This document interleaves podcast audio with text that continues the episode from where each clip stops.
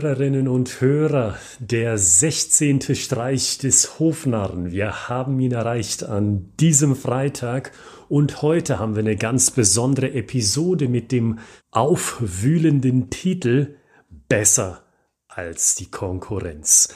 Und ich frage Sie mal ganz eindringlich, wer von Ihnen möchte das nicht sein? Besser als die Konkurrenz, unabhängig davon, ob sie angestellt sind und besser sein wollen als ein anderes Unternehmen auf ihrem Markt oder ob sie selbstständig unterwegs sind und sagen, Mensch, all die anderen Selbstständigen auf dem Markt, wo ich unterwegs bin, die will ich überholen. Besser als die Konkurrenz.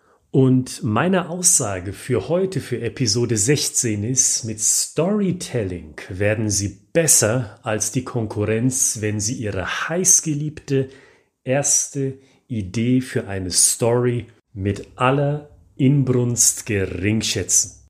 Ja, Sie haben richtig gehört, die erste Idee, die Ihnen in den Sinn kommt für Ihre Story, die ist es nicht wert, aufs Blatt Papier zu kommen, in ein Video, in einen Podcast oder wo immer Sie Ihre Story platzieren wollen. Und ich glaube, dieses Learning, das ist ein ganz wichtiges, wenn wir uns mal ganz kurz auf diesen Satz einlassen. Ein Beispiel für Sie. Vor kurzem, da hatte ich beruflich mit einem Winzer zu tun. Und da ging es um Marketing, Storytelling für den eigenen Betrieb, für den Abverkauf der Weine aus dieser Winzerei. Und als erstes kam diese Story heraus beim Brainstormen für eine Story für diesen Winzerbetrieb. Stellen Sie sich vor, Sie sitzen auf einem Berg und bei sommerlicher Abendhitze schauen Sie auf den Sonnenuntergang und stoßen genüsslich auf einen Weißburgunder an. Und nun sage ich, genau diese Idee von diesem wunderbaren Bild des sommerlichen Abends sollen Sie geringschätzen. Auch dieser Winzer. Können Sie sich sagen, Herr Grützmann, warum? Ist doch schön. Aber die Story, antworte ich Ihnen, die habe ich schon x-mal gehört. Gelesen auf Webseiten, gehört auch im privaten Bereich, als ich das letzte Mal bei einer Weinprobe zugegen gewesen bin. Was hat der Winzer, der uns den Wein verköstigt hat, erzählt? Zack, genau diese Story. Bisschen andere Wörter, aber in der Essenz genau diese Story von einem romantischen oder zumindest emotional sehr anregenden Abend im Sommer mit einem guten Glas Wein. Und genau deswegen rufe ich Sie in dieser Episode dazu auf, achten Sie Ihre erste Idee gering. Bedenken Sie, das heißt nicht, dass Sie die Idee komplett wegkippen sollen. Vielleicht liegt in diesem Bild, jetzt mal angenommen in diesem Bild des Winzers, ja noch eine Story, die man so noch nicht gehört hat. Vielleicht braucht diese Story nur etwas mehr Pep, nur etwas mehr Überlegung. Und im Endeffekt will ich genau darauf hinaus. Die erste Idee, die Sie haben, für jede Story, egal für welche Branche, die ist immer nur der erste kleine Schritt eines Fundamentes. Was ich also im Endeffekt zu Ihnen sagen möchte, ist, seien Sie extremst kritisch gegenüber Ihren eigenen Ideen. Und ich weiß aus eigener Erfahrung, wie schwierig das ist. Dazu gleich ein Beispiel. Ich weiß, wie schwer das ist, weil ich weiß, wie einfach man sich in seine eigenen Ideen verliebt. Aber zugleich ist auch richtig, wenn man sich in seine erste Idee verliebt, ist der Output, den sie generieren, Marketing, Vertrieb, PR oder HR, dann ist genau dieser Output dort bestenfalls Mittelmaß. Und an dieser Aussage hänge ich mein Beispiel an, das ich Ihnen eben versprochen habe, wie einige von Ihnen wissen, bin ich zugleich aktiv bei Toastmasters International, der führenden Redeschmiede, wenn es darum geht, als Unternehmer, aber auch als Privatperson öffentlich zu reden. Und wir führen Wettbewerbe durch bei dieser Organisation Toastmasters International. Und wenn ich eine Rede vorbereite für einen dieser Wettbewerbe, dann ist ein halbes Jahr, sechs Monate knapp gerechnet. Das klingt verrückt, auf das erste Hören hin.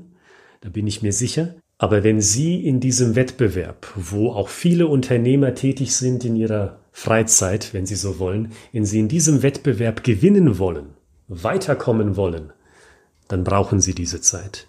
Und in einem Wettbewerb, da stehen Sie auch in Ihrem beruflichen Leben. Deswegen ist dieser heutige Tipp, und da kann ich mich nur mit anderen Worten wiederholen, ein so wichtiger Tipp. Stellen Sie sich die Frage, ist meine Idee wirklich gut? Möchte das wirklich jemand hören? Und ich glaube, wenn Sie so denken, da kommen Sie sehr schnell auf den Trichter, ah, da ist noch Potenzial nach oben. Und bevor ich diese Episode gleich schließe, möchte ich Ihnen noch einen zusätzlichen Hinweis geben. Und der lautet, überdenken Sie das Ganze nicht. Don't overthink. Ja, die erste Idee, die Sie haben, die ist in der Regel nur Mittelmaß, aber nur weil dem so ist, heißt das nicht, dass Sie sich für die zweite und dritte Idee ein Bein rausreißen müssen und etliche Stunden und Tage drüber nachdenken müssen, bis da etwas Gescheites in Ihrem Kopf schlummert, das dann aufs Blatt Papier oder in die digitale Welt entweichen kann. Ganz im Gegenteil. Mein Tipp ist schlichtweg der, seien Sie kritisch, aber verfallen Sie nicht in die Analysis Paralysis. Analysieren Sie nicht so viel, dass Sie in einen Zustand der Steife geraten, wo Sie nur denken, aber nichts machen. Weil wenn Sie nichts machen, dann verkaufen Sie auch nicht, dann ist sogar die mittelmäßige Story besser als gar keine. Seien Sie einfach kritisch, Nehmen Sie auch nicht den zweiten Gedanken, auch nicht den dritten. Überlegen Sie wirklich, was kommt an bei den Leuten. Stellen Sie sich Leitfragen wie, ist das kurz genug? Ist das spannend genug? Trifft das meine Zielgruppe wirklich? Ist das kein Klischee? Ein richtig großer Punkt. Ist das kein Klischee? Ist das authentisch? Oder fühlen sich meine Kunden, die potenziellen oder meine Interessenten genereller gesagt vielleicht sogar veräppelt, weil die Marketingbotschaft, die Vertriebsbotschaft einfach nicht echt klingt? Nutzen Sie diese Fragen um zu einem wirklich guten Ergebnis zu kommen, und das, was ich jetzt sage, ist mein letzter Satz, dann sind sie automatisch besser, weil ich glaube, wir leben in einer Kultur, wo bereits Mittelmaß hoch gepriesen wird, daher Doppelpunkt, seien Sie anders, schwimmen Sie gegen den Strom und haben Sie wirklich die Story, die heraussticht, weil sie cool ist.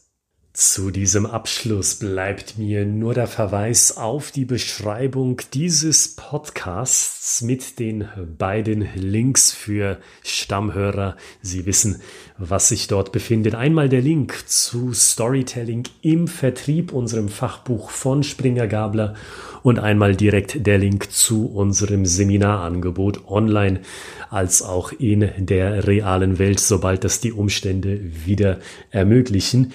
Und bis zum Montag, bis in drei Tagen also, wünsche ich Ihnen etliche gute und kritische Gedanken für Ihren zweiten, dritten und vierten Draft Ihrer Story. Kommen Sie gut durch das Wochenende. Wir hören uns am Montag zu Episode 17, dem 17. Streich des Hofnarren.